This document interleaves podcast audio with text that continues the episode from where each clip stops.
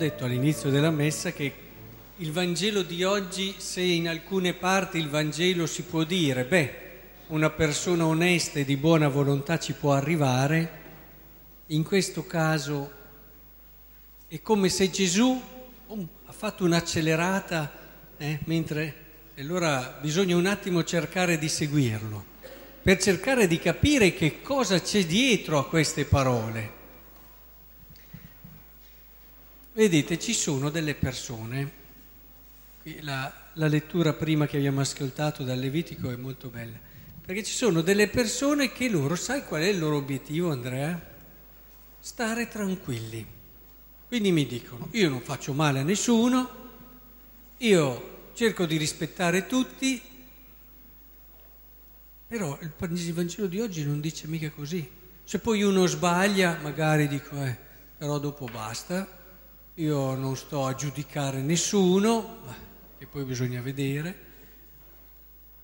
Alla fine pensano che questo sia il Vangelo, ma è mica vero. Il Vangelo non ti dice solo non andare a uccidere quello là, ma il Vangelo ti dice fatti carico di quello là. Uno che dice, ma io spesso sai che cosa c'è dietro come idea? Io rispetto tutti, io non faccio male a nessuno, io penso alle mie cose. C'è che uno fa i suoi, pensa solo a sé, è un egoismo velato, coperto di virtù. L'obiettivo è stare tranquilli, ma il Vangelo non è mica lì per farti stare tranquillo, assolutamente. Il Vangelo è qui per farti vivere una vita bella e piena, che sono due cose diverse, la tranquillità non è una bellezza di vita, una pienezza di vita, anche perché poi non ci riesci, o se ci riesci bisognerebbe proprio vivere solo per se stessi, da soli, alla fine ti isoli. Ora il problema allora è che qui il Vangelo accelera e ti dice una cosa che non è per niente semplice. Ti dice, se un tuo amico ti dà un pugno, Edo, io non solo lo perdono, qui dice addirittura porgo l'altra guancia.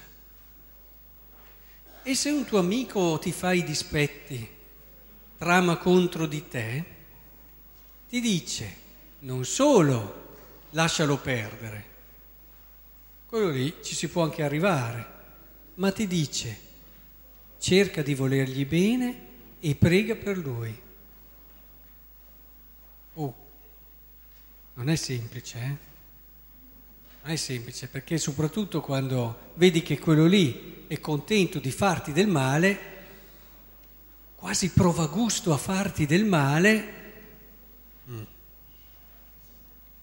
allora sa, lì vengono tutte le idee, no? Ma il senso di giustizia, allora in questi casi intanto è bene andarlo a dire a un grande, se c'è uno che fa così, quello fatelo sempre, però nel tuo cuore cerca di tenere sempre un atteggiamento di perdono e prega per lui. Perché vedete, se tu gli dessi indietro il pugno, subito sei soddisfatto. Però lo capiamo tutti che alla fine si inizia una catena che non finisce più. Quando studierete la storia, vi accorgerete dalla storia che la vendetta non ha mai portato a niente, ma niente, anzi ha distrutto ancora di più e ha distrutto soprattutto le persone che si sono vendicate. La vendetta è terrificante, eppure ci cadiamo ancora, basterebbe leggere un po' di storia, basterebbe anche solo guardare un po' della nostra piccola storia, della nostra vita, e ce ne accorgeremmo subito che la vendetta non porta da nessuna parte. Infatti la parola di Dio ci dice rispondi al male con il bene, che è la logica di questo Vangelo in fondo. Ma ve ne siete accorti, ragazzi, che in fondo in questo Vangelo la logica della carità è molto simile alla logica della fede? Perché? Perché la fede, quella vera, a un certo punto ha bisogno di un salto, Ci sono delle persone che sì, dicono di credere, no? Vengono un'ora a messa, però ci cercano di comportarsi bene, però la loro vita è una vita da persone oneste, punto. Non si vede il salto della fede.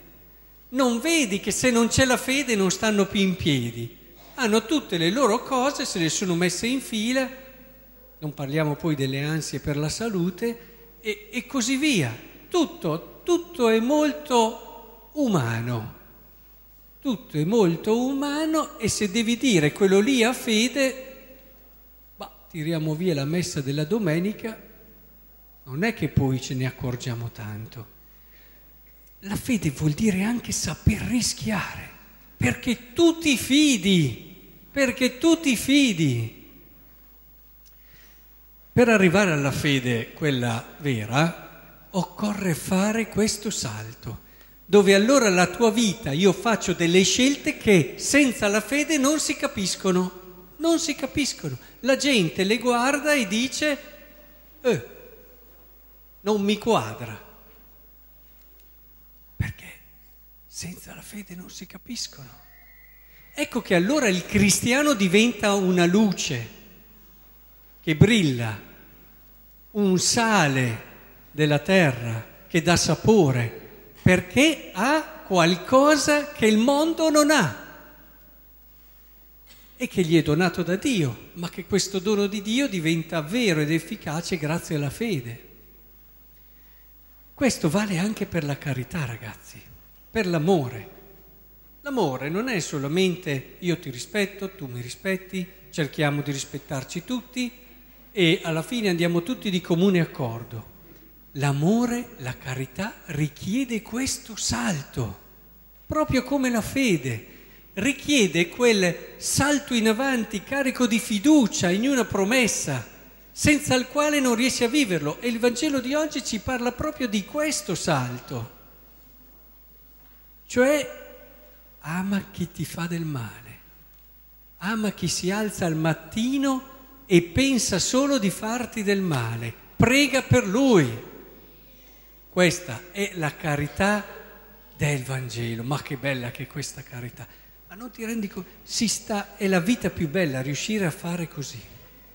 Ma in assoluto, se io dovessi consigliare a uno di voi, pensiamo quando sarete un po' più grandi, come fare ad essere veramente felici, non vi direi fai tanti soldi. Ho già visto che questa cosa dura finché dura e poi quando arrivano certi problemi i soldi non contano più niente. Non ti direi diventa famoso, anche quella cosa lì scivola via. Neanche fai tutto quello che ti piace, perché alla fine anche quello finisce. Non riesci a... e poi non ti dà vuoto, cioè dopo che hai fatto tutto quello che ti piace ti fermi e dici adesso la mia vita che senso ha? Io vi direi comincia a amare così. Comincia a voler bene a tutti, anche quelli che ti fanno del male. Comincia a farti carico dell'altro, ce lo dice la seconda lettura. Il corpo è tempio dello spirito, è tempio l'altro, quasi a dire è qualcosa di sacro. Fattene carico sempre. Ora, questa è una vita che ti farà brillare gli occhi, perché anch'io, quando devo guardare delle persone, io mi fido guardando come sono i loro occhi. Se li vedo luminosi, se li vedo con quella serenità che va al di là delle difficoltà, delle prove, al di là di quelli che sono gli imprevisti, allora dico lì c'è qualcosa, allora cerco di conoscerle quelle persone lì, perché capisco che sono felici e allora dopo imparo da loro ad esserlo sempre di più. È bello allora questo, cioè capire che il Vangelo ci spinge oltre, ci spinge alla vita di Dio, ci spinge alla gioia di Dio. Ci può essere qualcuno più felice di Dio? È impossibile. Dio è veramente felice, di una felicità che noi a volte un po' intuiamo, ma più entriamo però nella sua vita, che è questa vita d'amore, più entriamo nella sua gioia. E allora via quelle idee così poche evangeliche non faccio male a nessuno, ma alla fine penso solo a me. Via di queste idee. Entriamo nella logica dell'altro come sacro, anche quando sbaglia, anche quando ci fa del male. Entriamo in quell'orizzonte di fiducia. E concludo con una immagine. Il Papa dice che ci vuole sempre un'immagine nel Vangelo, nell'omelia, e allora l'immagine ve la do. A questo punto viene da concludere così. Abbiamo la fede e la carità che abbiamo visto sono molto simili. Perché molte volte noi chiamiamo carità quello che in fondo è una cosa da buon senso, la carità va oltre. Sono come due sorelle che le vedi che camminano.